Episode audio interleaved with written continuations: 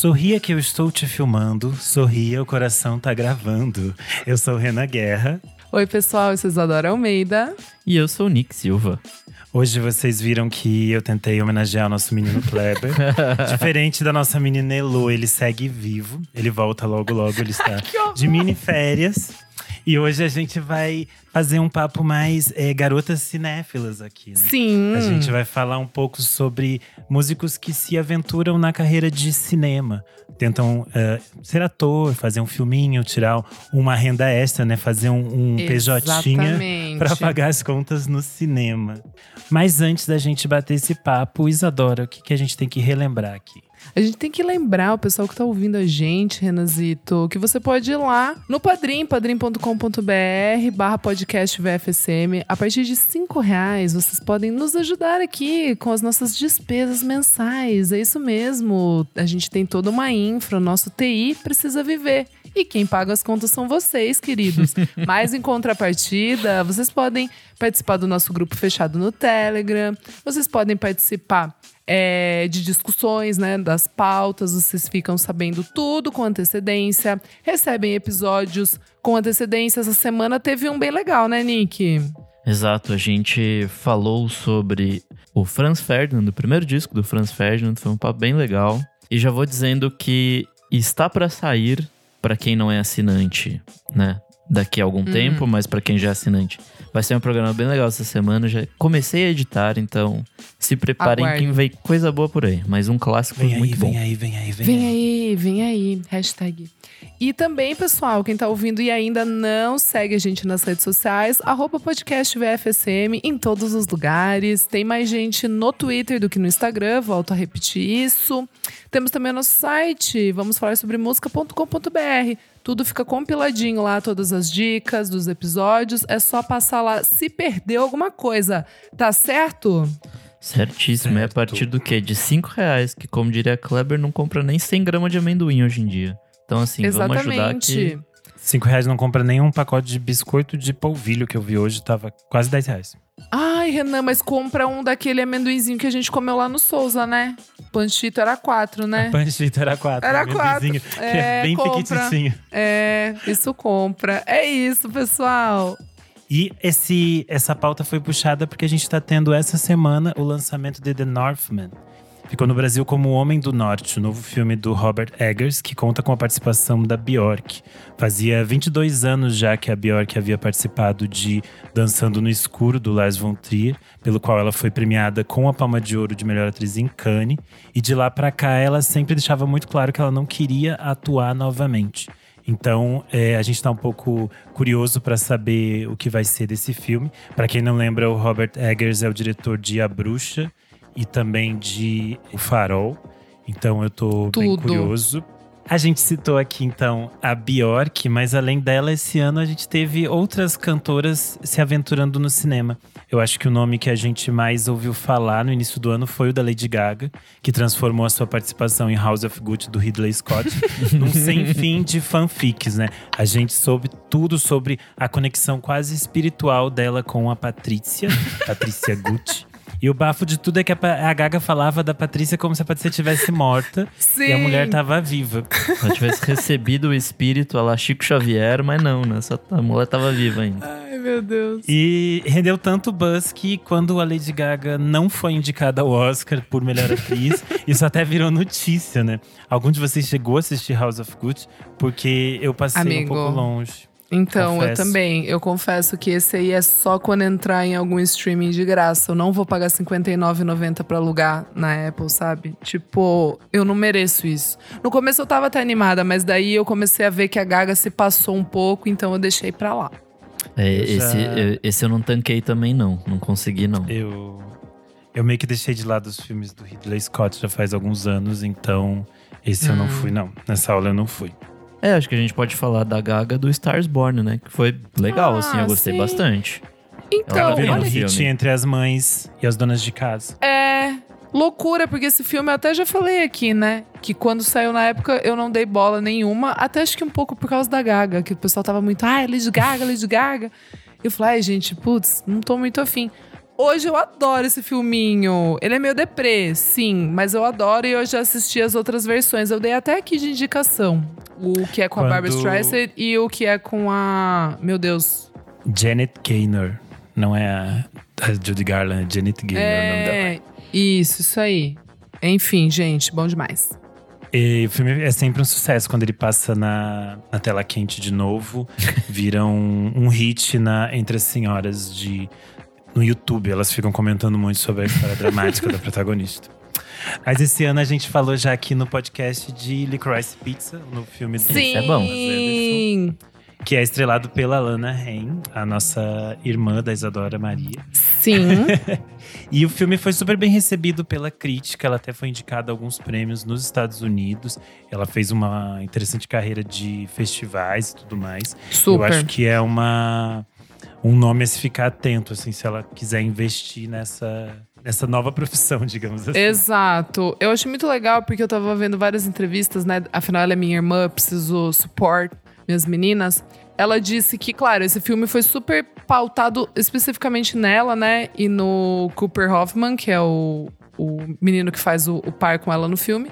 Tipo, o Paul Thomas Anderson, ele meio que escreveu pensando neles, né? Como protagonistas ali. Mas ela falou que ela ficaria muito feliz porque ela amou interpretar. E eu achei ela super natural. Então, eu acho que vem aí demais se, se rolarem outros convites pra ela. Adorei a interpretação dela. Eu acho que resta saber se ela não tá fazendo o papel dela mesmo, né? Tipo, porque tem Então, bastante gente que começa assim e fala, meu Deus, melhor ator. E aí quando você vai ver ele no outro papel, fica meio esquisito porque ele não tá fazendo ele mesmo. então, exato. É, tem Esse foi muito pensado nela, né? Como, como disse. Mas eu acho que se ela der uma estudadinha, né? Vai que vai. Se bem que até aí o Ryan Reynolds, ele tem uma carreira fazendo ele mesmo há 70 anos já, né? Então assim, Mas daí aí vira hum, character actor, como é que é? Tipo, que é você faz sempre o mesmo personagem, é a sua Sim. tendência. E se você não faz ele, fica ruim. é uma marca, vezes é Exato. uma marca. É o statement do ator. É, um nome que me surpreendeu muito foi o da Jenny Beth, a vocalista do Savage. Ai, tudo. Ela tá num filme chamado Paris 13º Distrito, que tá em cartaz ainda nos cinemas brasileiros. Eu assisti Uhum. assim meio sem ler muito sobre o filme, não sabia que ela tava no filme e eu demorei pra reconhecê-la no filme. É, porque ela tá muito diferente, ela só vai aparecer de cabelo curto, que é a imagem que a gente geralmente tem dela, mais pro final do filme. Só que ela é uma atriz muito talentosa, porque a personagem é completamente diferente daquilo que ela é da imagem dela pública e do que ela apresenta tanto no, no Savages quanto no disco solo dela. Então eu achei, eu fiquei muito surpreso. Ela é uma atriz que já tem um- uma carreira, digamos assim, em alguns outros filmes menores na, na França. Ela já fez algumas outras coisas e esse me surpreendeu bastante. Se chama Paris 13º Distrito e é meio que uma comédia romântica, assim, meio millennial. Uma coisa de, ah, eles se encontram por aplicativo, se conhecem na internet, essas coisas assim. Babado. Mas é super gostoso, porque é bem comédia romântica, meio dramáticazinha, assim, e ela tá muito surpreendente. nossa, pra Eu mim esse é um papel totalmente inesperado, assim, ver ela fazendo o filme. Dela, Porque ela tem, é. tipo, uma super pose badass, assim, no palco e tal. E aí, Sim, sei lá, pensando nela fazendo com uma comédia romântica, é um negócio meio esquisito. e nesse filme ela faz tipo uma can girl, que trabalha, tipo, fazendo essas coisas na internet. Daí a menina conhece ela a partir disso, porque a menina é meio parecida com ela. E eu demorei muito pra entender que aquela era a Jenny Beth na tela, porque eu não tava conhecendo ela. Mas é muito interessante, é um filme super bonito, todo em preto e branco, assim, mas é super divertido. E Tudo. outra coisa que tá pra acontecer ainda esse ano é o lançamento de Broker, o novo filme do Koreeda, o diretor eh, japonês, que ele foi premiado pelo, com Oscar em 2019 pelo filme Assunto de Família.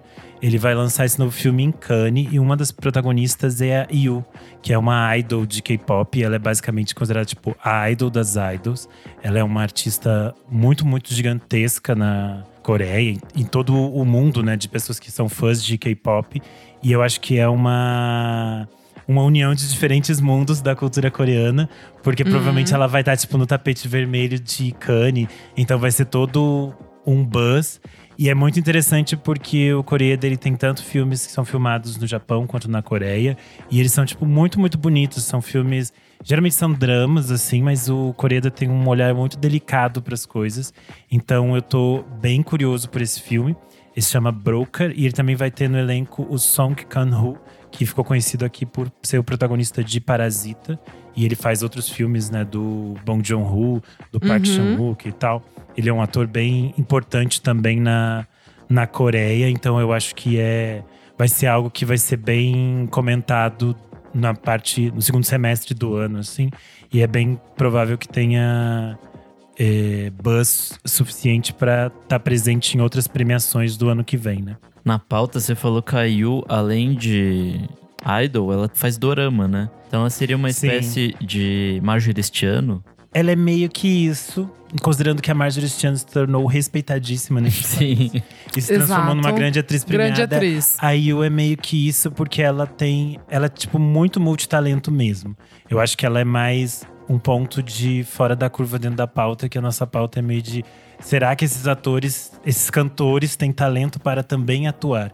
E Sim. Yu, ela é meio dessa. dentro desse universo de é, cultura coreana, ela tá tipo. Ela foi meio que preparada para todas essas frentes, sabe? E por isso lá ela é considerada um talento muito gigantesco e muito respeitado no país. E eu acho muito interessante que é meio que ela se unindo a um diretor de arte que é super respeitado é, no universo do cinema. E ela vem desse universo de doramas, de alguns filmes mais Uhum. jovens.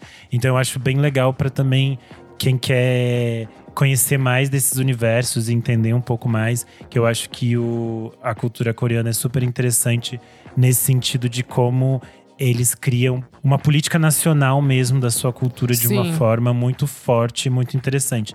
Então eu tô bem curioso para ver como vai ser, tipo, o lançamento do filme, todo o buzz que vai gerar, essas coisas todas. Eu acho que vai ser bem legal, assim, porque a gente sabe que os fãs de K-pop movimentam bastante a Muito. internet.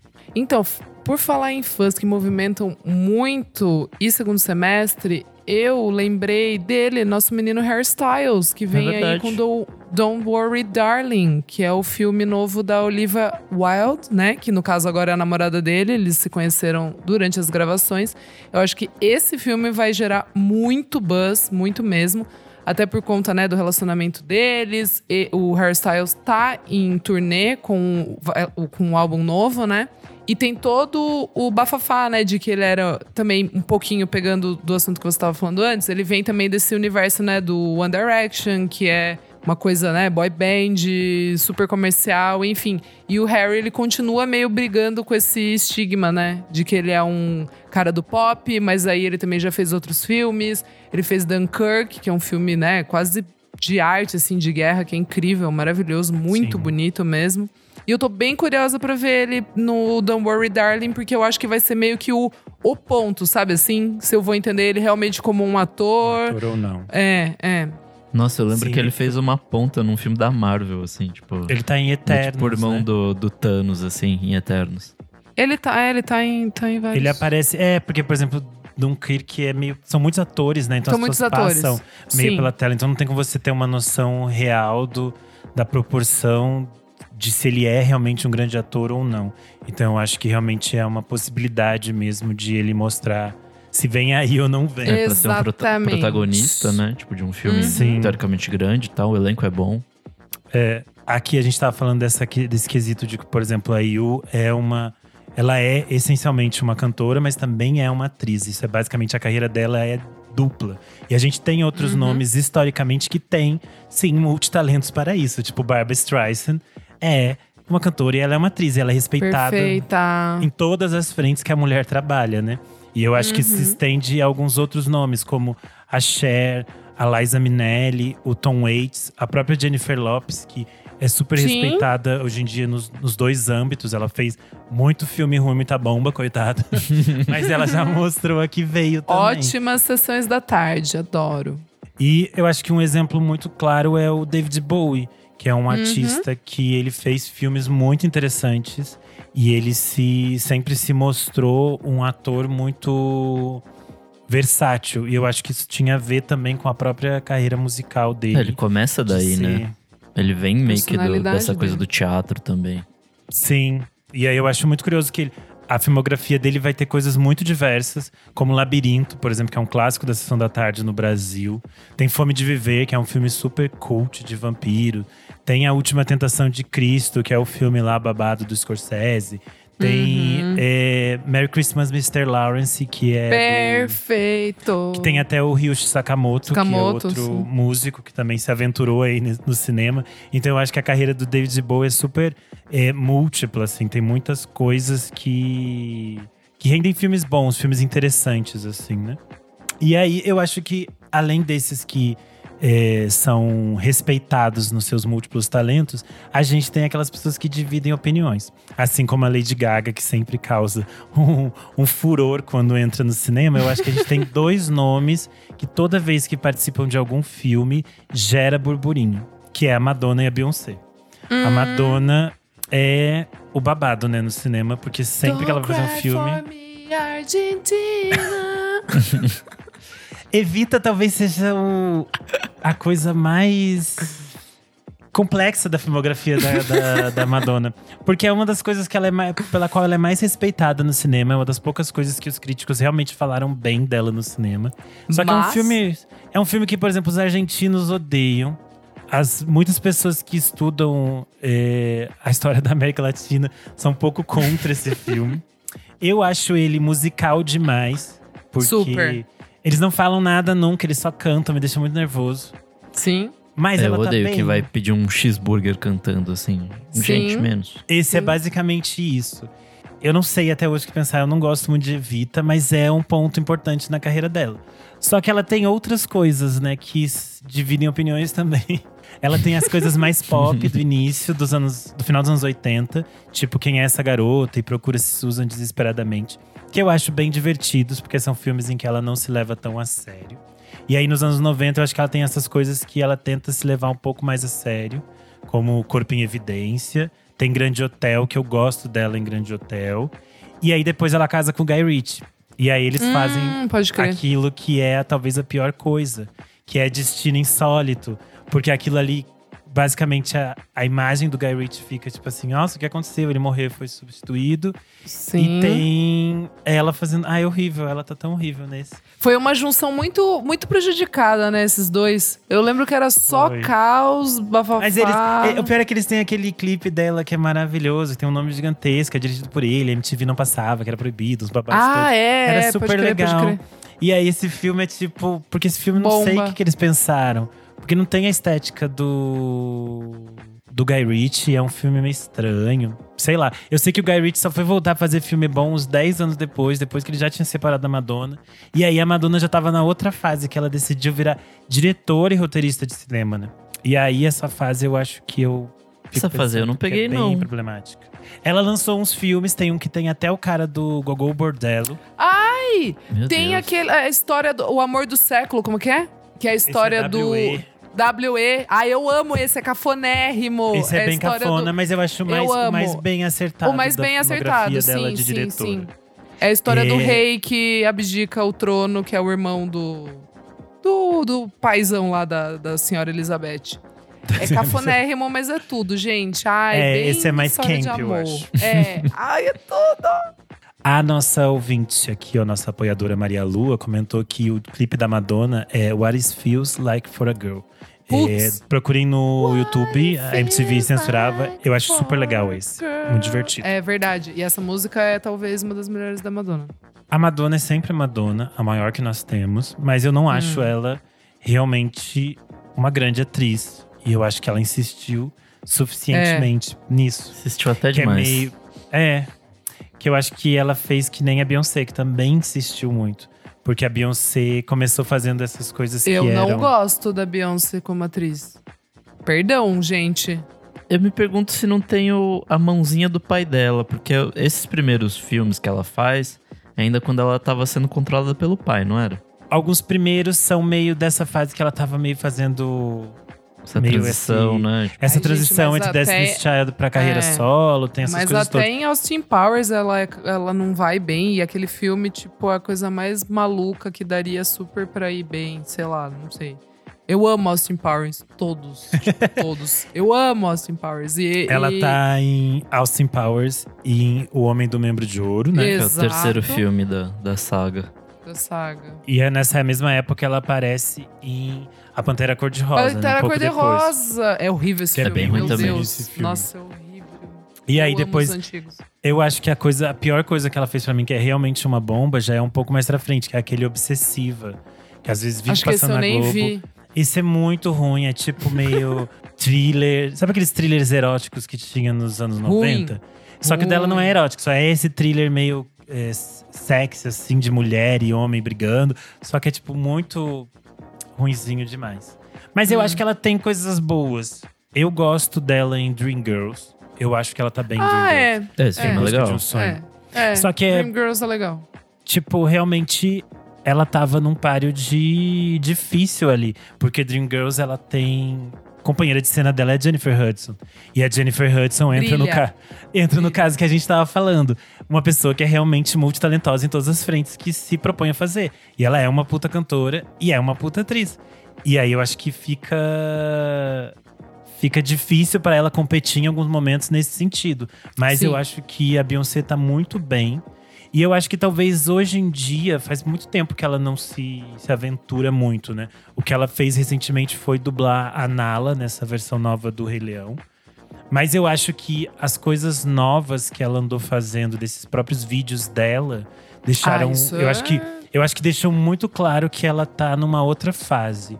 E eu acho que se ela fizesse algum bom filme com um bom diretor, sabe? Que fugisse dessa coisa de tentar ser comercialzão, eu acho que se sairia Faz- muito bem. É, faz sentido, porque todos esses últimos clipes, né, e esses vídeos longos, né, que são nem até o do Rei Leão lá. Enfim, esses álbuns visuais que ela tá fazendo assim, Black King.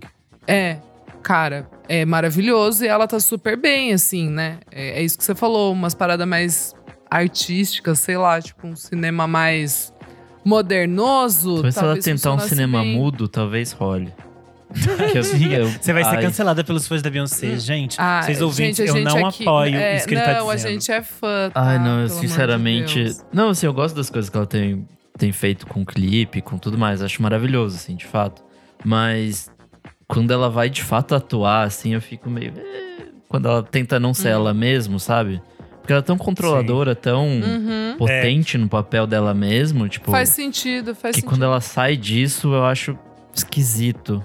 Eu acho que os dois nomes que a gente falou aqui, a Madonna e a Beyoncé, elas são artistas muito donas da sua carreira e muito eh, sabem muito bem o que elas querem. E aí eu acho que é muito difícil tanto para elas chegarem num set de gravação e ter alguém essencialmente dirigindo elas, Sim. quanto deve ser difícil para um diretor dirigir a Madonna e a Beyoncé, porque elas são a Madonna e a Beyoncé. É verdade. Então eu acho que cria uma relação também de poder que é meio complexa dentro do set de filmagem. Talvez por isso seja difícil as coisas às vezes funcionarem num filme ou não, sabe? E aí eu acho que é preciso ter essa, essa perspectiva. E eu acho que quando a gente tá falando de artistas, no, de cantores, de músicos que se propõem a fazer cinema, a pessoa precisa estar aberta a esse, a esse universo, né? Que é você ter um diretor dizendo o que você tem que fazer ou não. E precisa ter essa troca. E aí eu acho que, que é difícil. E, gente, a Maria Lua tá participando bastante aqui nos comentários. Ela trouxe mais uma Fala. polêmica que ela Fala. falou. Mas aí temos a Cher pra mostrar que elas só não são boas atrizes. E aí é um fato, porque a Cher. tam- a, a Barbara Streisand e a Cher também são muito controladoras de tudo, né? A Barbara Streisand, basicamente, quando ela foi no programa da Oprah, ela fez a Oprah modificar a organização do cenário. Meu e a gente Deus. tem uma das cenas, a gente tem uma das cenas mais icônicas em que a Barbara canta na frente, homenageando os poodles dela lá que morreram. Aí ela canta e ela tá com o microfone branco. E a Oprah pergunta: "É, esse microfone branco, não tem microfone branco aqui? E ela fala: sim, eu pintei. Meu Deus. Você pintou o microfone do meu estúdio? Daí ela fala: sim, era pra combinar com o meu suéter. Meu perfeito. Deus. Eu imagino a equipe dela no, no backstage, assim, com aquele spray branco, né? Sim, pintando. A Barbara Streisand é realmente uma pessoa incrível e ela funciona super bem em Tipo, qualquer coisa que ela faça. E eu, mas eu, é isso, eu acho que depende também muito do diretor e de como se propõe a ser um set. Porque, como a gente citou no início, a experiência da Bjork com o Lars von Trier foi uma das coisas mais traumáticas para ela. E, por exemplo, a Bjork, apesar de ser uma artista muito dona do seu trabalho, ela é muito aberta a esses processos de troca, né? Com qualquer coisa que ela cria. Tanto a gente vê o trabalho que ela faz em parceria com a Arca, tem todo esse processo de colaboratividade. E o processo dela com o Lars é basicamente se ele torturava ela psicologicamente. E foi uma experiência horrível. E aí eu acho que isso também. É, cada diretor tem sua proposta de filmagem e de experiência, isso pode criar coisas muito negativas. Às vezes a pessoa até tem um talento, mas ela não consegue mostrar no filme, né? Enfim. Mas a gente Tudo. separou aqui uma lista de alguns outros músicos que participaram de filmes, que não é necessariamente a carreira principal deles, mas que eles fizeram coisas bem interessantes. Um nome que eu até já citei alguma vez aqui no podcast é o da Debbie Harry, que ela fez coisas bem Sim. legais nos anos 80 e 90. Ela participa, por exemplo, de Videodrome do Cronenberg, ela participa de Hairspray do John Waters, e ela aparece sempre nesses filmes que são mais esquisitos. E eu acho que o mais interessante da Debbie Harry é que eu acho que ela não tem a pretensão de ser uma grande atriz. E aí, todos os filmes que ela aparece, ela parece estar muito se divertindo, assim, tipo, hum, tô bem tranquila aqui, só dando risada. Que é o mesmo caso do Iggy Pop, que ele também aparece num filme do John Waters, ele tá em Cry Baby, e ele aparece em filmes do Jim Jarmusch. E é basicamente Tudo. o Iggy Pop sendo o Iggy Pop. ele não tem nenhuma preocupação de atuar. E eu acho que isso que é divertido. Porque ele não se leva nem um pouco a sério, assim. Então, funciona dentro de- dessas propostas desses diretores, né? O, Sim. o Jarmusch é um diretor que ele sempre traz músicos para os seus filmes. Então a gente tem uma lista grande de artistas que já trabalharam com ele.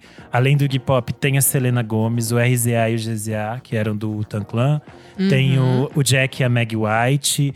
Tem outros nomes que aparecem sempre meio que em participações que são mais deles se divertindo na tela do que necessariamente se levando muito a sério, assim. Eu acho que talvez o único nome aqui que eu citei que seja um artista que tá muito preocupado nesse momento com a sua carreira também de atriz é a Selena Gomez. Sim. E eu vou falar que eu gosto mais dela como atriz do que como Eu também. Ela tem mandado bem nas últimas coisas que ela tem feito. Ah, cara, é que ela era atriz, né? Ela era É. atriz. Eu lembro até uma, uma entrevista que ela deu quando ela, quando ela era só atriz, né, da Disney ali, que ela fazia os feiticeiros de Waverly, Waverly é? Place. Waverly Place. Place. Eu amava, eu amava. Enfim, dito isso, eu lembro que ela tinha dado uma entrevista ela falando que ela não se via cantando como Hum. a Miley e tal. E aí deu, tipo, acho que dois anos ela começou a carreira, tipo, cantando assim.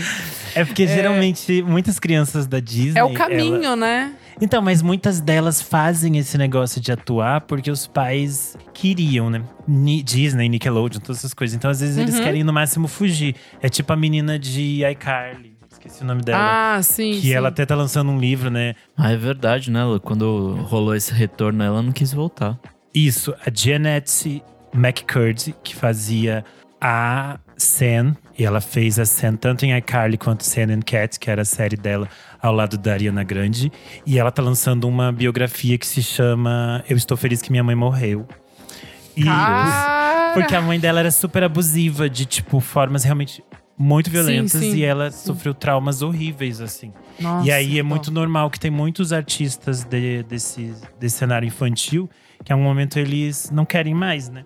E é Sim. interessante que, que bom que pra Selena foi uma experiência positiva e hoje em dia ela tá fazendo coisas muito, muito legais, porque aquela Sim. série que ela fez que o Nick indicou Only aqui, Murders. On the in Building, Place, muito né? bom. On the, On the é, Building. on the Building. foi super bem recebido pela crítica. Ela tá super bem. Ela já é bem vista pela crítica desde que ela participou de Spring Breakers do Harmony. Corine, que é super Exato. legal. E depois ela participou de Um Dia de Chuva em Nova York do Woody Allen, que ela tá super bem. Só que É aí isso que eu veio ia falar. o, é o veio o Me Too. cancelamento. Ninguém assistiu É, o filme. Mas eu assisti, ela tá bem nesse filme, cara. Eu vi um Ela tá filme bem. mega indie com ela, que tinha o Adam Driver. The Dead Don't Die, de 2019. Ah, Os Mortos Não Morrem. É do, do Jarmusch também. Tem vários. Tem, o Iggy Pop também aparece nesse, eu acho. Sim, não recomendo, não vejo. É, muita gente não gostou desse. Mas ela tem feito meio que um monte de coisa, né? Eu acho interessante que ela faz coisas meio malucas, Super assim. eu acho versátil. Não, mas ela tem mandado Cara, bem. Isso é, isso é um é. fato. Eu queria puxar um que eu lembrei, até porque o filme estreou, se você tá ouvindo hoje no dia do lançamento, quinta-feira, estreou ontem na Netflix um filme chamado O Soldado que Não Existiu. É um filme de guerra e tal. E quem está nele é o Johnny Flynn. Quem lembra do Johnny Flynn? Da época da Laura Marlin, do Mumford Sons. Ele era um desses. Dessa Gente. cena do folk, sim, sim, folk Você britânico desbloqueou ali. memórias. Ah, é, amigo. E ele é um baita de um gato. E aí ele tá. e foi ele que fez aquela bomba do Stardust, que ele interpreta o, J- o David Bowie. Esse último agora, esse Ah, é filme, a verdade. biografia lá. Então, é o Johnny Flynn. E, cara, tem uns filmes legais que ele fez. Tem um que chama A Escavação. É, é bem Isadorinha, tá? É bem British, aquelas coisas. Época da guerra, sabe? O campo. Enfim. Só os dentinhos Ele tá tortos. nesse filme. Só os dentinhos torto. Então, daí agora esse filme eu ainda não assisti, tô bem curiosa pra assistir. Então, assim, ele tem feito vários filmes e continua lançando música. Então, assim, com um pouco menos de frequência, sim, verdade. Mas tá aí levando as duas carreiras e eu acho que tá, tá honesto. Bom, acho que vale a pena falar também de uma galera que já não lança mais filme nem disco, porque já morreu. Que é tipo a galera das antigas, tipo Frank Sinatra. Que, entre Ah, outras sim. coisas, fez 11 Homens e um Segredo, lá de 60, a Verdade. primeira versão. É que eu, não- eu não, não lembro muito bem dele como ator, assim, mas as coisas que ele tinha, tinham discos bem cinematográficos, assim. É que eu acho que ele funcionava naqueles filmes porque tinha uma. Uma outra formatação de atuação naquela época, né? Que ela Sim. era mais impostada. E eu acho que ele saía muito bem, assim. Então ele tem coisas bem interessantes dentro desse universo, assim. Daquele momento. Porque ele era, ele era bem talentoso quando ele se propunha a atuar, assim. Eu acho que você não enxerga tanto só a figura do Frank Sinatra. Uhum. Acho que o Elvis também cai nessa coisa, né? Tipo, Ai, eu que o dele acho que era mais Elvis, filme cara. adolescente, assim, né? Tipo, Não, ai, maravilhoso. Assistia com a minha É. avó. Todos. Eu Os no Havaí era tudo. Eu amo. Eu amo. Os do Elvis, eu acho que é meio tipo os do Roberto Carlos. Eles eram uma parte Nossa, da sim. carreira. Eles eram, tipo, uma parte da divulgação dos projetos dele também. Então era meio tipo, se esperava, ah, vem um disco, daqui a pouco vem um filme dele. Era tipo meio isso, sabe? Então tinha uma coisa meio pop em que era isso. O artista tinha que ter essas, essas frentes, assim, né? é, até os The Beatles caíram nessa. Sim, eles têm alguns. Tem uns que são mais interessantes mais pra frente, mas os primeiros eu acho meio. muito bobinhos, assim. Mas depois eu gosto. É, né? Mas pra época. Não, acho é que era natural, um é natural do, assim. do que eles estavam produzindo também, eu acho. Sim, faz sentido. Desses que já morreram, eu acho importante falar da Whitney Houston, né? Porque Nossa. Sim. A maior. o guarda-costas foi, tipo, Puta muito que icônico. pariu. Eu acho que foi uma coisa meio. Arrasa quarteirão, assim, foi um negócio que é muito marcante nos anos 90, então eu acho super interessante. Depois ela continuou participando de outras coisas, porque ela fez uma versão da Cinderela, que é com atores racializados, em sua maioria atores negros, é bem interessante. Ela fez um filme que eu adoro, chamado Falando de Amor, que é uma comédia romântica, tipo de mulheres de minha idade negras, assim, elas ficam contando suas histórias que os maridos traíram, essas coisas bem de comédia romântica. Que massa. É Eu tudo, acho que eu já vi esse filme.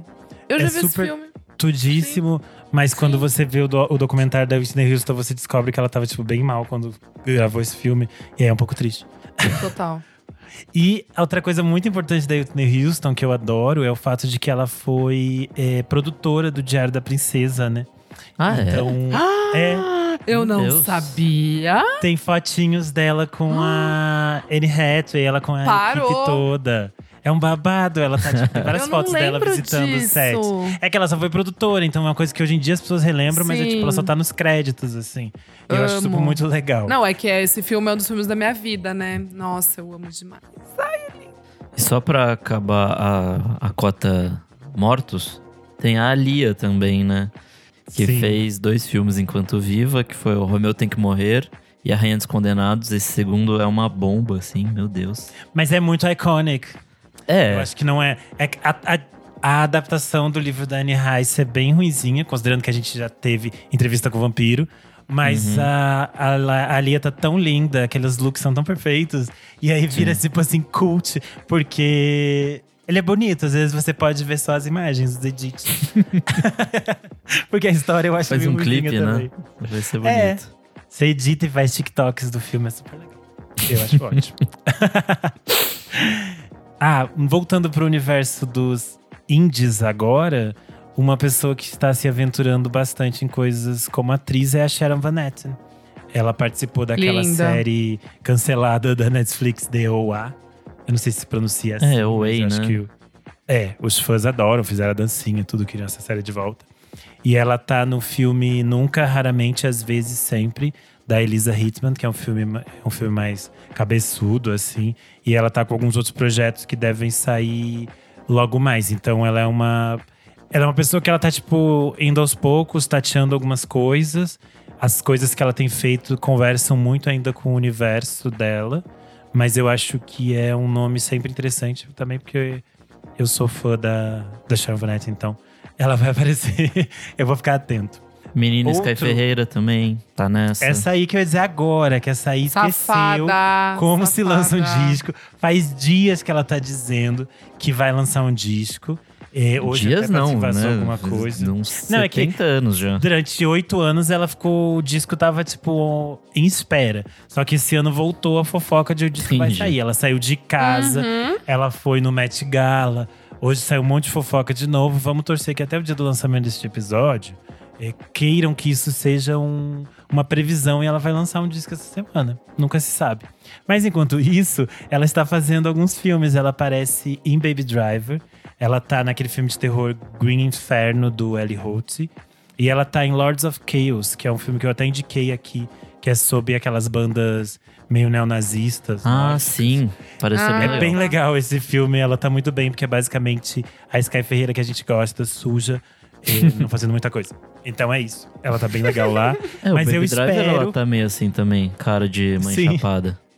É a cara clássica dela. O que eu espero da dona eh, Sky Ferreira é que ela não invista na carreira de atriz, não. Que ela tem que voltar a lançar disco. Ela só pode atuar depois que ela. Atua no clipe.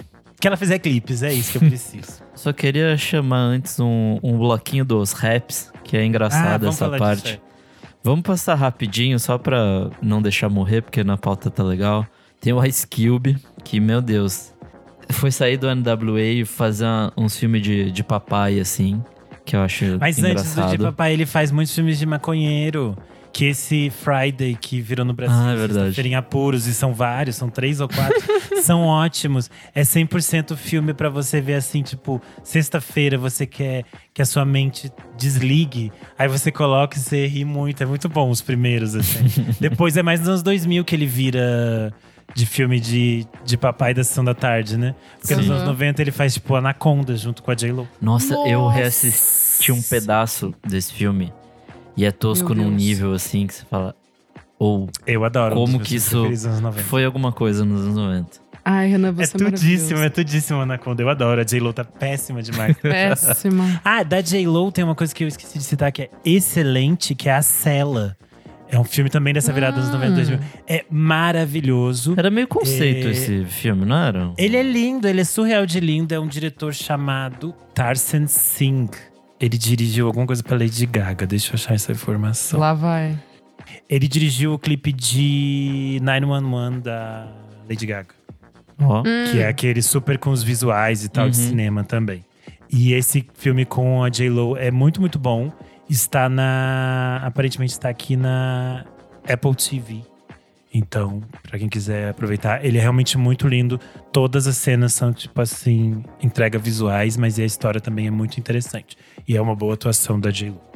Enfim, vamos seguir aos rappers. Boa. Bom, aí tem o André 3000 do Outcast, que eu acho que eu não vi nenhuma. Nenhum filme com ele. Lindo.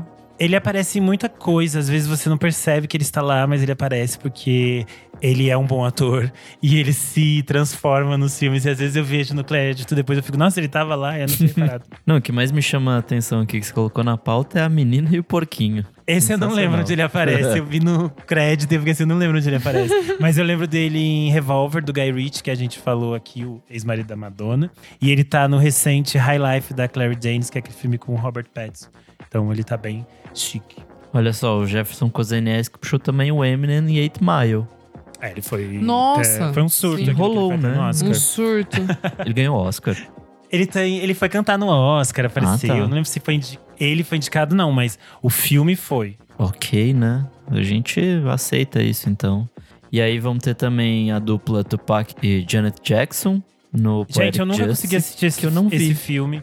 Eu não sei onde acha, eu já tentei muitas vezes achar numa. É, eu tentei, tipo, achar na, na locadora, né, com uma qualidade boa de imagem e a legenda em português. Nunca acho. Eu preciso, gente, que alguém coloque no streaming. Streamings que estão nos ouvindo, coloquem aí no que eu tenha pra eu poder assistir. Só caiu do caminhão no RMVB, né? De... Aí não dá. Porque ele é um filme meio, tipo, nessa época de Tumblr, as pessoas eram apaixonadas por ele. E daí sempre tinha GIFs, montagens, porque a Janet e o Tupac estão, tipo, surrealmente lindos. E eles formam um casal perfeito. Eu queria ver esse filme também. Boa. E aí acho que pra fechar aqui a gente tem Lauren Hill. Com E Mudança de Hábito Hábito, que é maravilhoso. eu lembro desse. Meu Deus. Isso é Eu tão lembro maravilhoso, é tão maravilhoso. E ela está tão bem Sim. E ela consegue, tipo, ficar páreo a páreo com a Whoopi Goldberg. Que é tipo assim, a Whoopi Goldberg é basicamente uma estrela que ela está em cena. Ela domina a tela, né? E é Sim. muito legal que as cenas dela com a Lauren são muito boas, assim. E a Lauren, mais uma vez, provando que é uma talentosa, mas não gosta muito, né, de sair de casa. Ela é Só assim. trabalha quando tem que pagar a conta, né? E aí, Sim. Eu acho então que agora a gente pode falar de alguns artistas brasileiros que também eh, fazem muito sucesso no cinema. Eu acho que um nome aqui que entra na categoria que a gente falou de artistas que se saem bem em todas as frentes é o seu Jorge. Porque ele é um Nossa, ator tão bom quanto ele é um gigante. músico bom, assim. Ele, no recente Medida Provisória, o filme dirigido pelo Lázaro Ramos, que eu acredito que ainda tá em cartaz, quando esse episódio tá entrando ao ar. Ele tá maravilhosamente bem. Ele tá muito. Ele domina muito bem tanto as cenas de humor quanto as cenas de drama, assim. Tanto que ele é o melhor ator do filme, sem sombra de dúvidas, isso fica muito Uhum. claro quando você tá assistindo. E ele tem coisas fantásticas, né? Ele fez Cidade de Deus, fez Marighella, A Vida Marinha com o Steve Zissou, do Wes Anderson. Sim. E ele vai estar no próximo filme do Wes Anderson, que se chama Asteroid City. E para- provavelmente deve sair no segundo semestre Ah, desse é? ano. que massa. Eu não vi, Sim. que demais. É que ainda tá tipo aquelas coisas. Ele já falou em entrevista, alguns atores falaram que eles já gravaram Tá. esse filme. Gravaram no ano passado, mas o Wes Anderson não falou nada ainda sobre o filme. Então, Tá. tipo, em Cannes não vai ser, porque já saiu meio que a Uhum. lista e ele não tá. Então talvez deve ser mais pro segundo semestre. Talvez seja algum outro festival, alguma outra coisa. Espero que dessa vez ele seja mais que o trilheiro. Mas a participação dele em Steve Zissou é, é Ah, boa também. Pelé dos Santos, é bom demais. Muito ele bom. é mais que um. é- ele, é, ele é mais que o trilheiro, é muito bom. É, um outro nome interessante é o Sabotage, que ele tá em Carandiru. Putz, e ele tá sim. em O Invasor. E no documentário sobre o Sabotage, que tem no Globoplay, esse documentário é muito interessante, o Hector Babenco aparece falando o quanto o Sabotage foi importante para toda a construção de Carandiru. Que ele funcionava meio que um, que um organizador da equipe, assim. Ele ajudava a construir as cenas, ele ajudava os atores a, a trabalhar seus personagens. Que massa. E é uma coisa que em O Invasor, a Mariana Ximenes também falou que o sabotagem foi tipo muito fundamental para toda a construção da personagem dela, porque ele levava ela tipo na comunidade, aí eles trocavam ideia, ele ajudava ela a construir a forma como ela ia falar, todas essas coisas. Então ele é tipo o sabotagem é 100% uma coisa que eu fui pensando, ele não só foi uma perda pro rap, mas eu acredito que ele poderia ter produzido e criado tantas coisas mais fodas no cinema, sabe? No futuro, assim.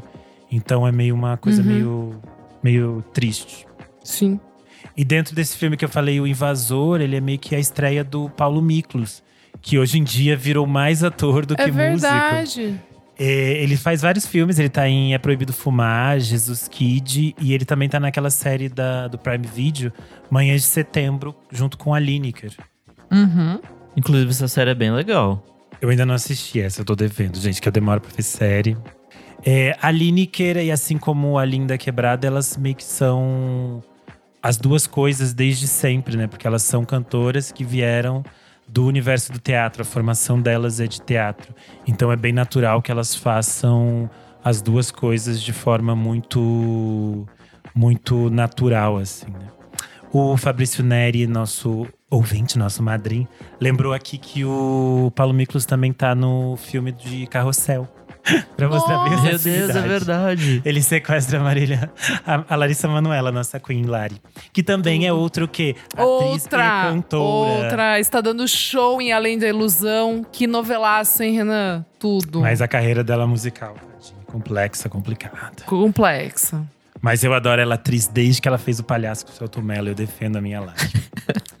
Porque ela começou como atriz, né? Depois que ela virou cantora nessa tentativa de ser estrela pop em todas as suas frentes e tudo mais. Sim. Mas é curioso.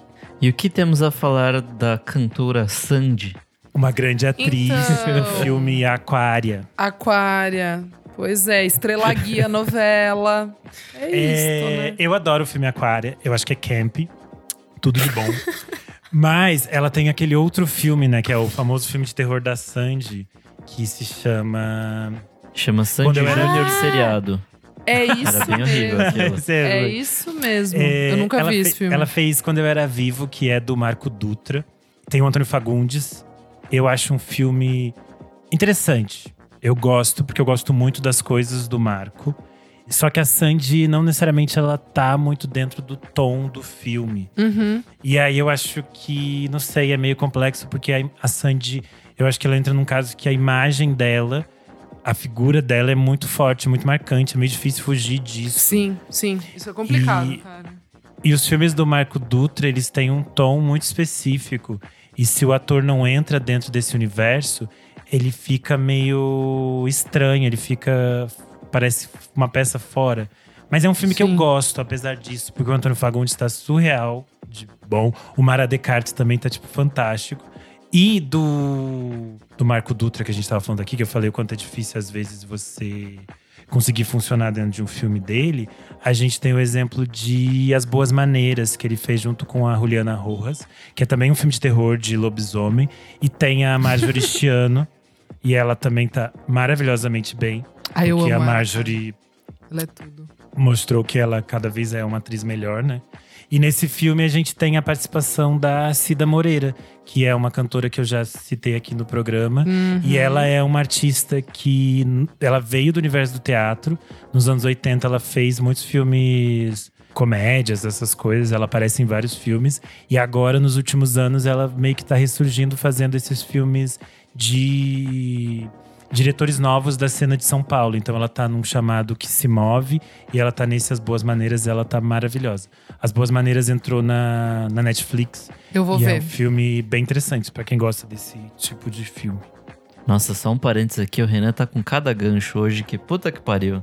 Se eu fosse lutador de, de boxe, já tinha ganhado a luta. Caralho.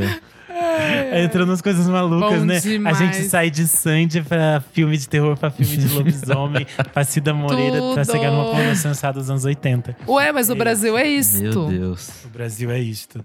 É, eu acho que vale citar aqui de cantor brasileiro que também se aventura de vez em quando no cinema, é o Ney Mato Grosso. É, ele fez alguns filmes de nos anos 80, ele aparece em algumas coisas, como no Sonho de Valsa, que é um filme da Ana Carolina, a diretora, não a cantora. a Ana Carolina é uma diretora muito importante e ela fez uma trilogia nos anos 70 e 80. É, é meio que de questões femininas, assim, é meio de vertente feminista. Esse Sonho de Valsa tá disponível no Prime Video. É, ele aparece em outras coisas, ele aparece num curta muito bonito chamado Depois de Tudo, que eu acho que eu já indiquei aqui no programa, e ele tá muito bem. Ele faz pontas em alguns outros filmes mais de comédia e de outras, outros gêneros. Tanto ele o aparece Jefferson. É, o Jefferson falou aqui, ó, no nosso bate-papo. que ele fez o Bandido da Luz Vermelha, né? Aquela reedição também, ele tá muito bem. E esses tempos ele apareceu num filme chamado Boni Bonita, que eu acho que chegou aos cinemas ano Ah, passado. Sim, sim. Que tem ele, tem o Otto e tem a trilha sonora do Apeles. Sim, do Apeles. Uhum, do Praça. Exatamente. Olha, mais uma lembrança pra gente fechar a lista de nacionais. A Maria Lua lembrou que Verdade. aquele filme Paraíso Perdido tem participação do Jalu e do Erasmo Carlos. Eita. Lembrei agora um outro. Tony Garrido. Participa Verdade, participação em novelas e fez Orfeu, tudo. Eu acho que ele fez outros filmes ainda Fez. nessa virada também. Aqui no Brasil a gente pode lembrar, por exemplo, de nesse nível pessoas que fazem tudo muito bem. É a Zezé Mota, porque ela é Nossa, uma sim. grande atriz e uma puta cantora. Então Sim. ela é tipo, ela está pra- como assim as outras as cantoras e atrizes que a gente citou de fora. Tinha que ganhar o Zezé Ig- Mota. EGOT, né? É EGOT, né? É, a Zezé Mota pode ganhar. Zezé. Mota pode ganhar um EGOT. Já pode, já vamos dar o Igor da Zezé Mota. Linda. por todas as coisas que ela fez. Eu acho que a gente chegou aqui numa lista bem ampla Babado. de nomes. E mesmo assim faltou muita coisa, porque a gente tem muito músico que aparece em participações pequenas. E aí aqui Uhum. a gente tentou juntar especialmente eh, músicos que ou já têm uma carreira mais estabelecida no cinema, ou que fizeram filmes em que eles têm personagens maiores, assim, né? Pra gente também não pegar todas as participações que tem, porque senão seria muita coisa. Mas eu acho que mesmo assim ainda faltam muitos nomes. Então, se você está ouvindo o programa, entra no nosso Instagram e comenta o que, que ficou faltando, qual artista que. qual músico que você gosta mais, qual aquele que você detesta, que que aquele que você acha que devia nunca mais pisar no set de filmagem. Pode É comentar lá isto. também. Eu acho que é isso. Fechamos bem. Temos uma ótima Fechamos. lista. Vocês já podem é, maratonar em todos os streamings. E os streamings quiserem nos patrocinar também, pode chamar Uhum. pra gente maratonar. E é isso. Vamos então para o nosso próximo bloco. Bora. Bora! Não paro de ouvir.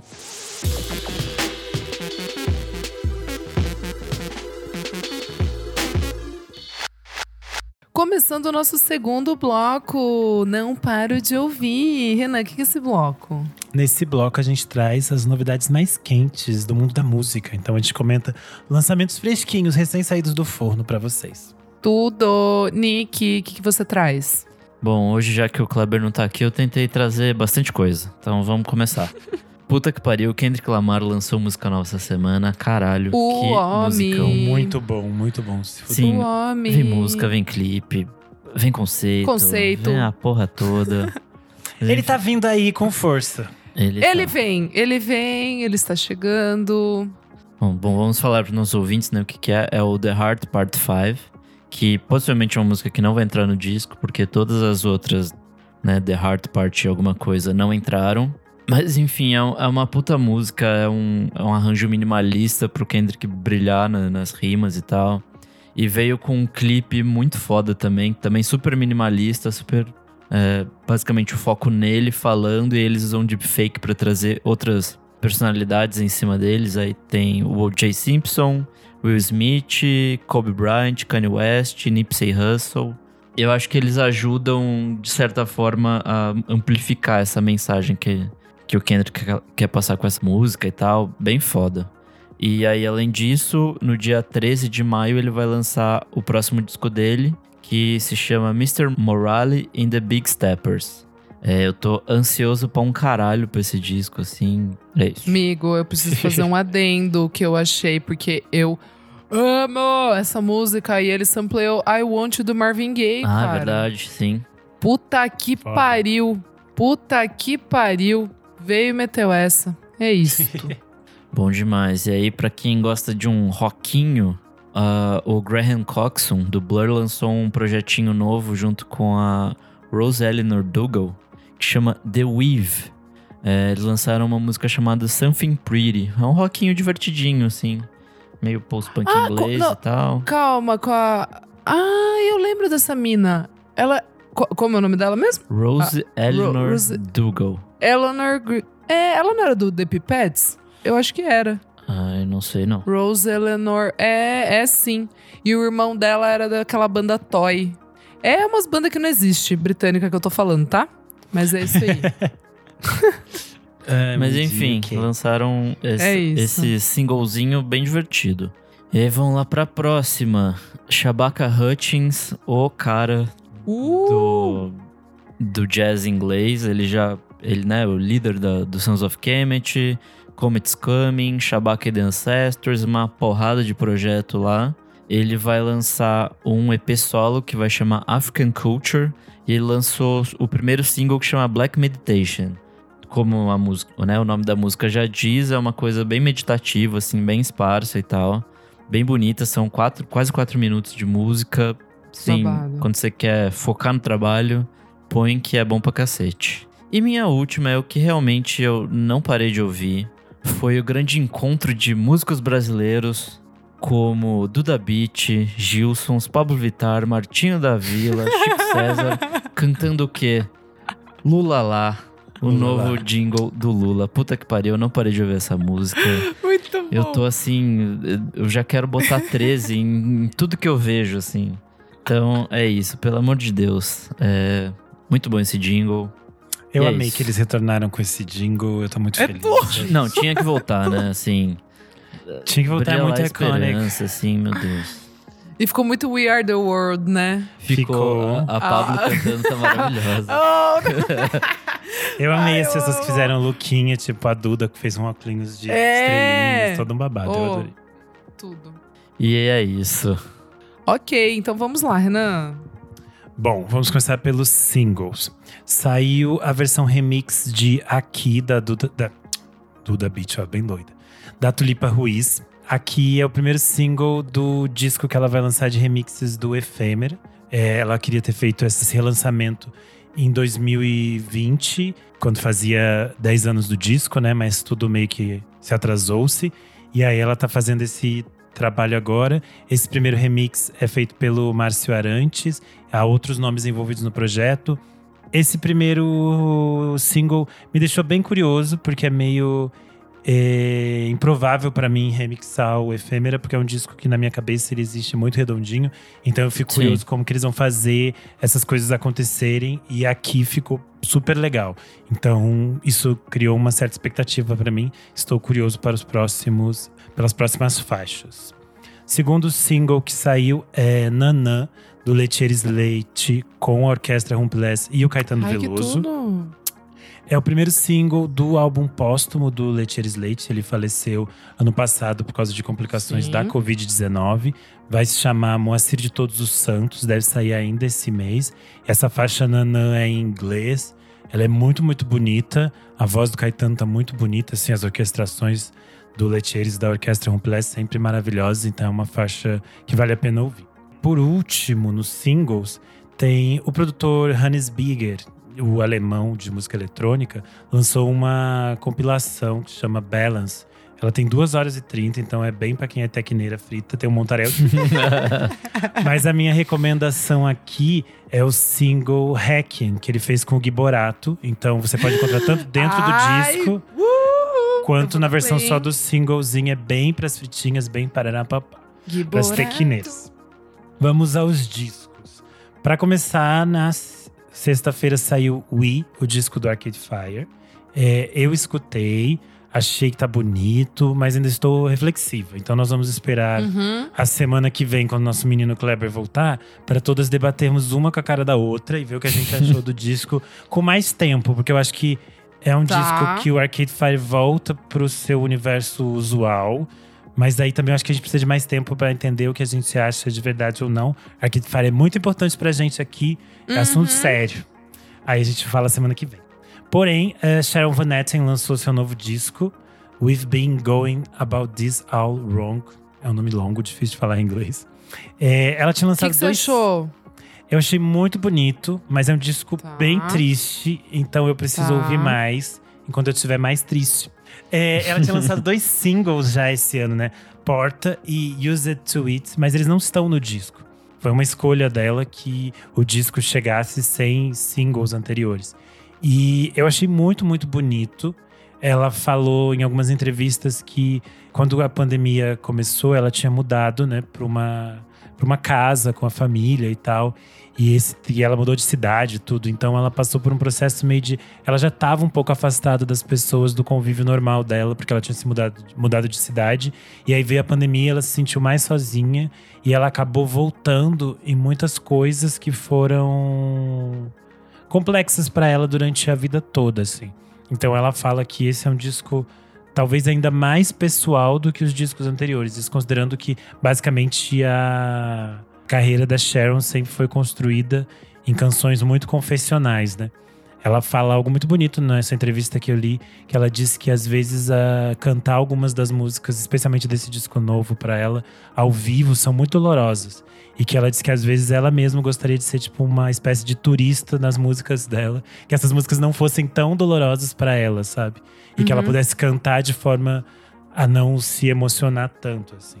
Então eu acho que é um uhum. disco que provavelmente nas próximas audições, assim, deve crescer bastante para mim, mas é, nessas, nessas primeiras ouvidas eu achei muito, muito bonito.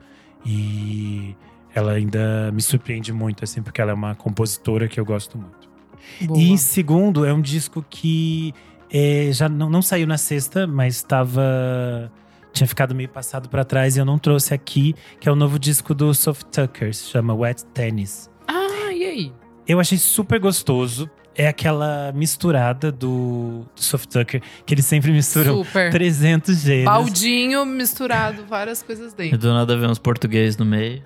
É, eles têm uma. Nesse eles cantam umas duas ou três músicas, eu acho que aparecem uh, versos em português.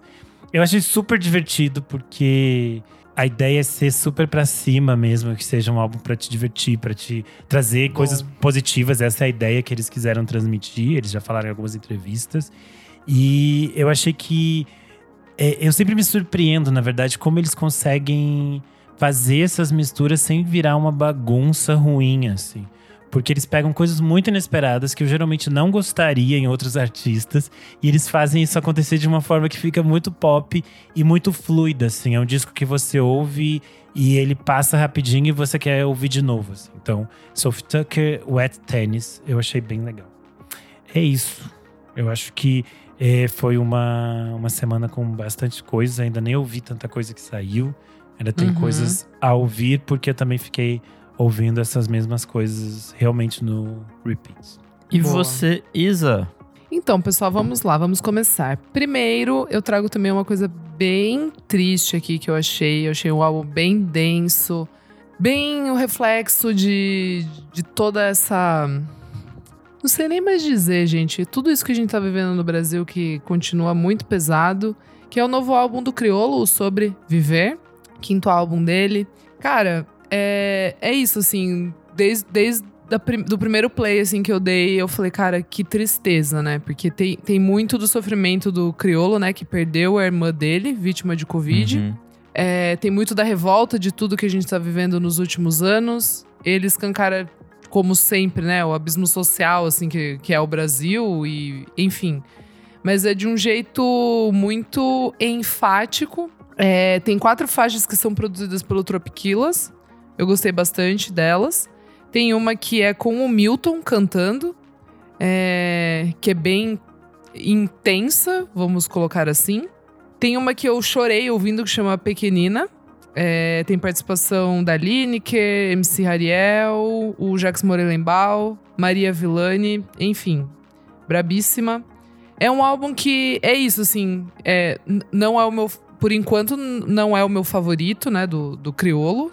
Mas dá para entender, cara. É um, é um álbum muito visceral, assim, intenso e, e não é para todo mundo, assim. Se, porque, de verdade, quem tá meio dodói da cabeça não ouve por enquanto, vai ouvir um pouquinho depois, quando tiver um pouquinho melhor. Porque, sei lá, esse álbum mexe, assim, quem é mais sensível e tal.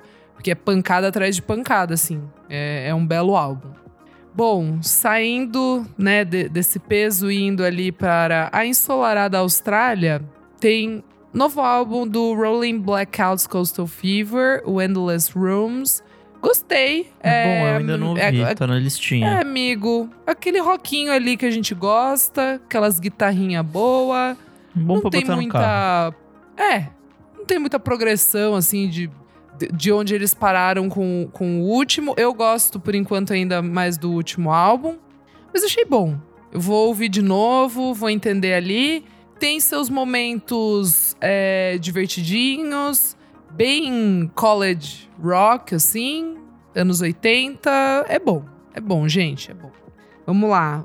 Também trago o novo single do Ice Age, que eu não dei semana passada, o All the Junk on the Outskirts, muito boa. Meus meninos ali da Dinamarca, que lançaram um dos meus álbuns favoritos ano passado, Sick Shelter. Eu gostei muito dessa música, não me decepcionaram. Rockzinho pós-punk ali, bom demais. Tem também uma banda, eu acho que o Kleber deu aqui, mas eu não lembro dele falando, porque ele fala tanta coisa, que daí a gente se perde um pouco. Mas tem a banda Cola, que é com os membros da Out. Eu acho é que ele não Tim falou, mas essa banda É, é, boa então. pra caralho. Eu, ama eu, eu sei que o Kleber gostava também, mas eu amava o Out. É uma banda canadense, enfim. Amava mesmo, assim. E acabou, e agora o Tim Darcy e o Ben Steedworthy com o Ivan Catwright. O Ivan, ele é o baterista e ele tocava com o US Girls e acho que Weather Station, se eu não me engano. Se juntou ao Tim e o Ben, que eram da Out, é, e vão lançar o primeiro álbum, dia 20 agora. Vem aí. Todos Vem os singles aí. são bons. É, então, chama Deep in View. E eles lançaram agora o último single, que se chama Degree. Mas, cara, vai ouvir Water Table, So Excited e Blank Curtain, que são os outros singles que devem estar, sim, neste álbum que sai dia 20. Eu achei muito bom, muito. Fiquei muito feliz que tem mais uma bandinha de pós-punk pra mim neste mundão. É isto. Boa, bom demais. Vale lembrar que todas as nossas dicas, elas estão compiladinhas na descrição desse episódio ou também no nosso site, vamos falar sobre música.com.br. Fica mais fácil para vocês não perderem todos esses Uhum. nomes que a gente fala que às vezes são complicados. é, que às vezes a gente Boa. se perde, né, gente? Nome em inglês. Opa, eu me, eu me perderia ouvindo, hein? Eu, eu Então me é bom que tem tudo organizadinho para vocês. É isto. Bora pro último bloco? Bora.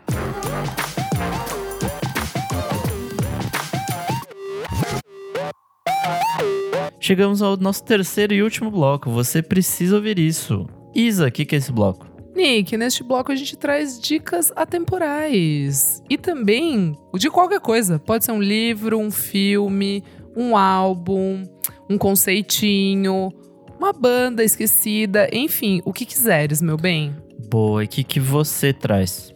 Então, gente, é, eu assisti mais um doc, mas não é de banda. No caso, é de nossa maravilhosa Marilyn Monroe. É o doc Tudo. que chegou agora na Netflix. O Mistério de Marilyn Monroe, gravações inéditas.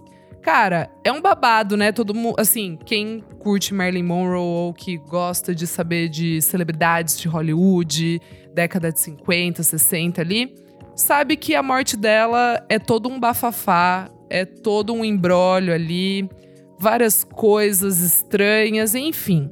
E aí que tem esse documentário agora, que é dirigido pela Emma Cooper, que ela usa todo o material que o jornalista Anthony Summers ele colheu na década de 80, quando as investigações sobre a morte da, da Marilyn foram reabertas. E aí ele é muito louco porque o, o Anthony Summers ele ouviu quase todos Tipo, todas as pessoas que estiveram próximas da Marilyn durante a vida dela e principalmente nos últimos dias ali pra entender o que que rolou mesmo e se ela morreu, se foi, né, um, um suicídio ou se foi uma overdose ali não não planejada. E é muito louco porque daí sempre a família Kennedy e suas tragédias e as loucuras da família Kennedy, quem gosta um pouco também de estudar sobre isso, eu sou uma Babados. maluquinha que adoro ficar fuçando e realmente a família Kennedy tem ali uma coisa, uma carga de muito, muito mistério, muito desastre. Toda vez que a gente pesquisa alguma coisa, você descobre 15 babados que você fica Sim. assim: Meu Deus, Sim. gente, essa família é Sim. tudíssimo. E a família é gigantesca, eram muitos filhos, né? E aí, mas Não vamos tinha uns malucos da alt-right que tava achando que um, um dos que morreu ia voltar agora? Tinha algum rolê Hã? assim. Ah, bem Nossa, provável meu. que tenha, amigo. É, Considerando que então, tudo que é. envolve os Kennedy sempre tem uma, um É. milhão de coisas malucas. Ai, é, Várias americano maluco maluquices. fazendo maluquice. Vamos nessa. Família Kennedy muito maluca, enfim. E daí que, né, o Dear Mr. President, o John Kennedy e o Bob Kennedy, cara, é um bafão atrás do outro. Isso eu não sabia. Que a Merlin, no caso, pegava os dois ao mesmo tempo. Isso é um grandíssimo de um babado para mim. Eu nunca tinha entendido isso. Já tinha lido algumas coisas, mas para mim ficava meio ali. E nesse documentário fica bem claro que o babado era babado mesmo. A galera era bem louca, várias festas, várias drogas. Rock só faltou rock and roll ali. Mas enfim, gente, assistam, é bem interessante e também, né, olhar um pouco como Hollywood acaba com a vida das mulheres, assim, como eles conseguem denegrir e, cara, passar por cima do talento. Que, cara, ela era muito talentosa. Ela era muito talentosa. E ela era também cantora, né? Poxa, ela quantos musicais ela não fez ali? Quantos filmes cantando ela não fez, né? Então achei legal que foi uma coincidência aqui com o nosso tema de hoje. Então fica aí esta dica, pessoal. Assistam que tá na Netflix. Chique, teria que ver. Boa, bom demais. Renan, sua dica.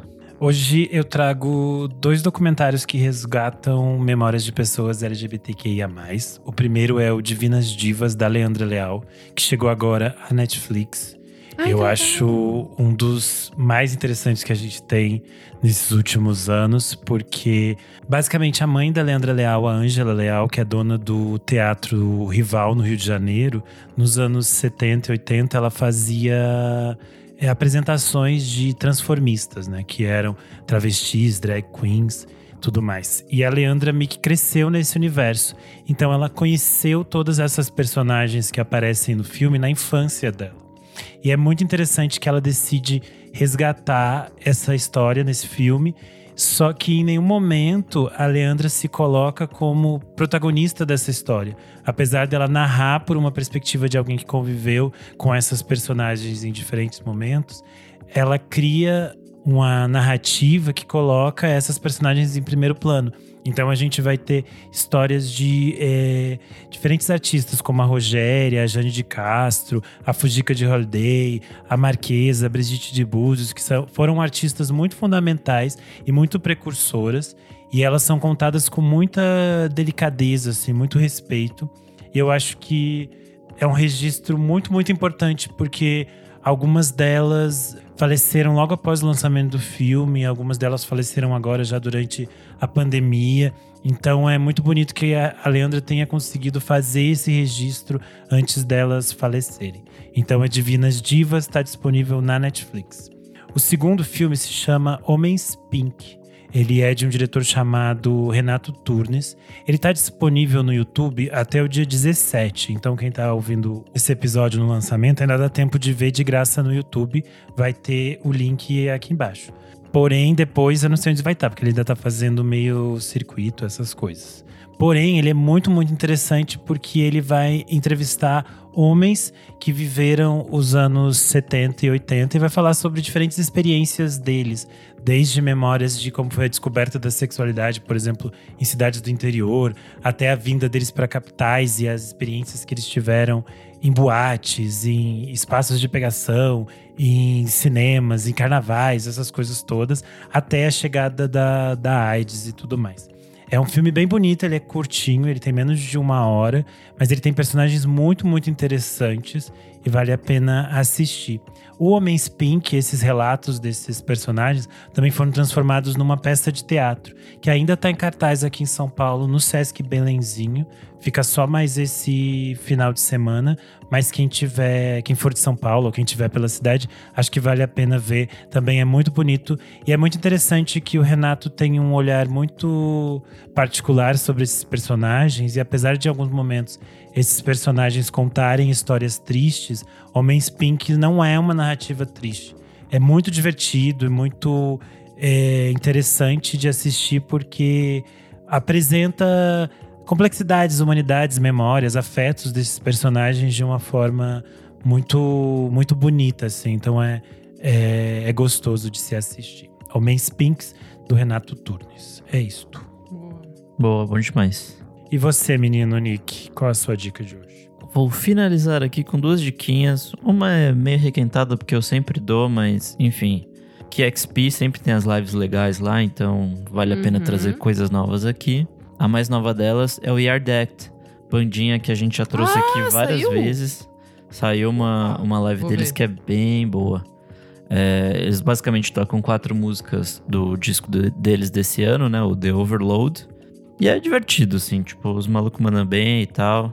E é engraçado ver a interação deles, assim. O cara fica cantando longe do microfone, e aí fica gritando na sala. Super divertido, assim. Boa. E minha outra dica é que minhas playlistinhas chegaram ao número 10 na semana passada. Então eu fiz um fio lá no Twitter pra eu não me perder e pra quem quiser também ouvir, tem tudo lá linkadinho certinho. Tem coisa pra quem gosta de música mais calminha, pra quem quer dançar, pra quem é murchinho, pra quem gosta de R&B, quem gosta de mulheres de guitarra, pra quem gosta de rap, pra quem gosta de música é, tipo New Rave, essas paradas que a gente falou no outro programa, que é, me deixou instigado a fazer uma playlist com coisas que foram do anonimato ao fracasso. Então, assim, tem bastante coisa, são 10 playlists com temas diferentes. E não sei, tá sendo divertido fazer, então continuarei. E é isso aí. Boa. Boa. Fechamos então este nosso último bloco. Vamos Fechamos. aos comentários da nossa última edição, a edição de número 194, O que esperar do Primavera Sound de São Paulo. Essa edição rendeu muitos babados nas redes sociais. Eh, a galera comentou horrores, então vamos lá. O DJ Catatal comentou aqui: Uma coisa chata de um line-up incrível assim é que para cada escolha são várias renúncias quando rolam shows legais ao mesmo tempo. Super indico o set do DJ Benjamin Ferreira, que vai estar no Primavera na cidade. E é bem isso que a gente comentou no, no episódio, né? A gente tava já sofrendo com as coisas que vão ficar uma em cima da outra e dá tristeza mesmo. Comentário aqui do It's Cadu. Eu ainda não superei esse lineup. Faz muito tempo que não me empolgava tanto. Já tô sofrendo pelas escolhas que sei que vou ter que fazer no domingo e me preparando pra estar morto de cansado vendo a Lorde. Mandando as gays calar a boca. Ai, tudo! Vai ser isso! Pena que esse horário já vou estar em outro lugar, gente. Não vou ver a Lorde, não. Preguiça! A nossa Queen Maria Lua comentou aqui.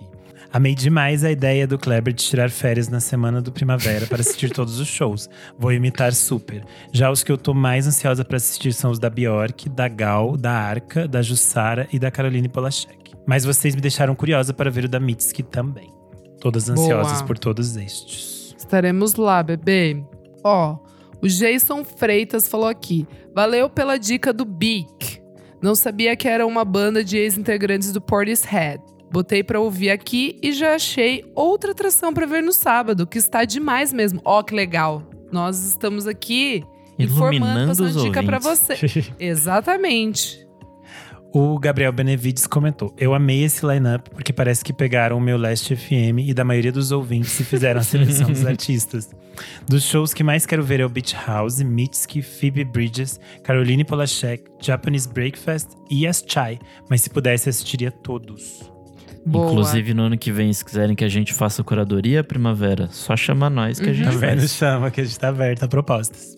Super. Tem aqui o Pope Underline Sci-Fi. Vocês falando da reação ao lineup e eu lembrando da minha gritando no trabalho e o povo pensando: o que, que tá acontecendo com essa gay? Ainda bem que eu trabalho de home office, porque eu fiz isso também. Exatamente. Inclusive, eu não sei se todo mundo viu, mas tem um easter egg no final do episódio passado. Direto do nosso grupo. Pra fechar a sessão comentários aqui, o Efrônito comentou Bjork e vai quebrando todo o mal olhado pra ela não cancelar essa gig. Estou É assim, sobre- esta sou eu. Todas mentalizando pra Bjork estar 100% perfeitinha. É, É isso. sobre. Gente, quero agradecer também o pessoal que deixou feliz aniversário ali no postzinho que o pessoal fez aqui com a minha fotinho, que foi meu Niver. Muito obrigada, pessoal. Foi que um comentou. hit, um li hit. tudo. Eu li tudo, eu amei. Eu sou underline Renan Guerra no Twitter e no Instagram. Eu sou Almeida Dora no Instagram, Almeida Dora Underline no Twitter. Eu sou arroba Nick Underline Silva no Twitter, Nick Silva no Instagram. E é isso aí. Lembra de seguir as nossas redes sociais, arroba podcast VFSM em tudo.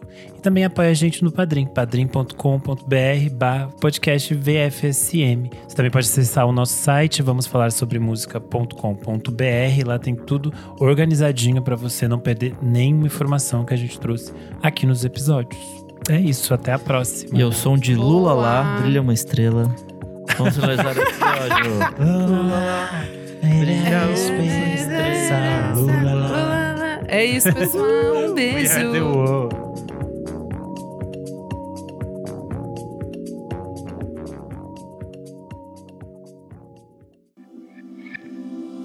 Esse podcast foi editado por Nick Silva.